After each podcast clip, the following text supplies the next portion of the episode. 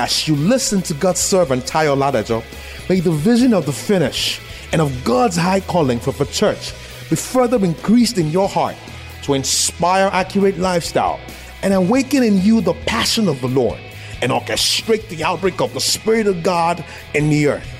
Be blessed in Jesus' name.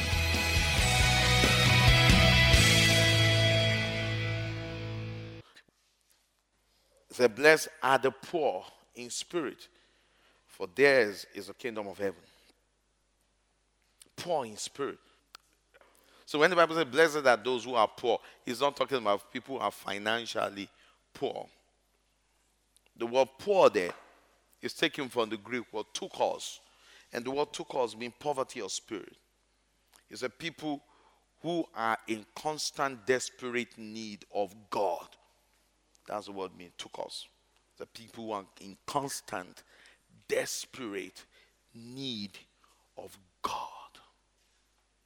I, I, when I check the word ptochos, it also means it, it's the word beggars actually is taken from there.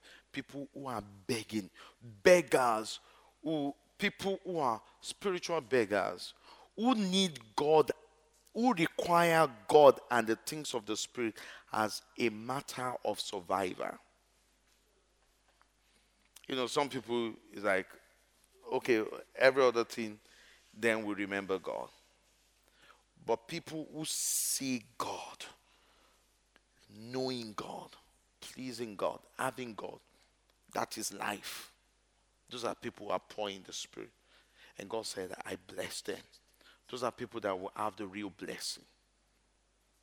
Because theirs is the kingdom.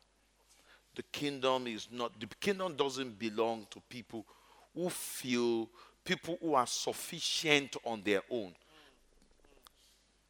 The kingdom doesn't belong to them. Those who are self sufficient, they cannot have the kingdom of God. They cannot reign in the kingdom. They cannot enter the kingdom. The people who enter the kingdom are people who are in desperate need of God. People who require God, understanding of his ways, will require God, knowing him and pleasing him as a matter of necessity. Blessed are those who do hunger after and thirst after righteousness, they shall be filled. And the Bible says, Blessed, blessed are the poor in spirit, for theirs is a kingdom. They are the one that will place value on the kingdom. They are the ones the Lord will reveal the kingdom to. Amen. His life will find expression in them. His glory will be revealed, and they will become containers for God's glory. And that is the will of God for us. And His ways. But God wants us to be in constant chase of God, of His heart, of His will, of His mind. He wants us to engage him, engage the Word of God, engage the Holy Spirit on a consistent basis. On a consistent basis.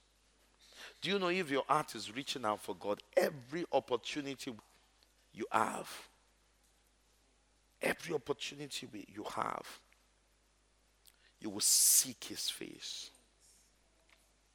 You will seek His face. You're not going to take any action that would displease him. You know, if you don't have that check in your spirit, you're always doing everything you wish. You're lost, too. You want to say something, and those people say, don't say it. You want to act certain way, and the Holy Spirit hold you.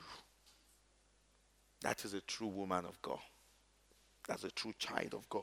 That's somebody, you know, when I say child of God, I do mean that's somebody that is driven by the Spirit led by the Spirit.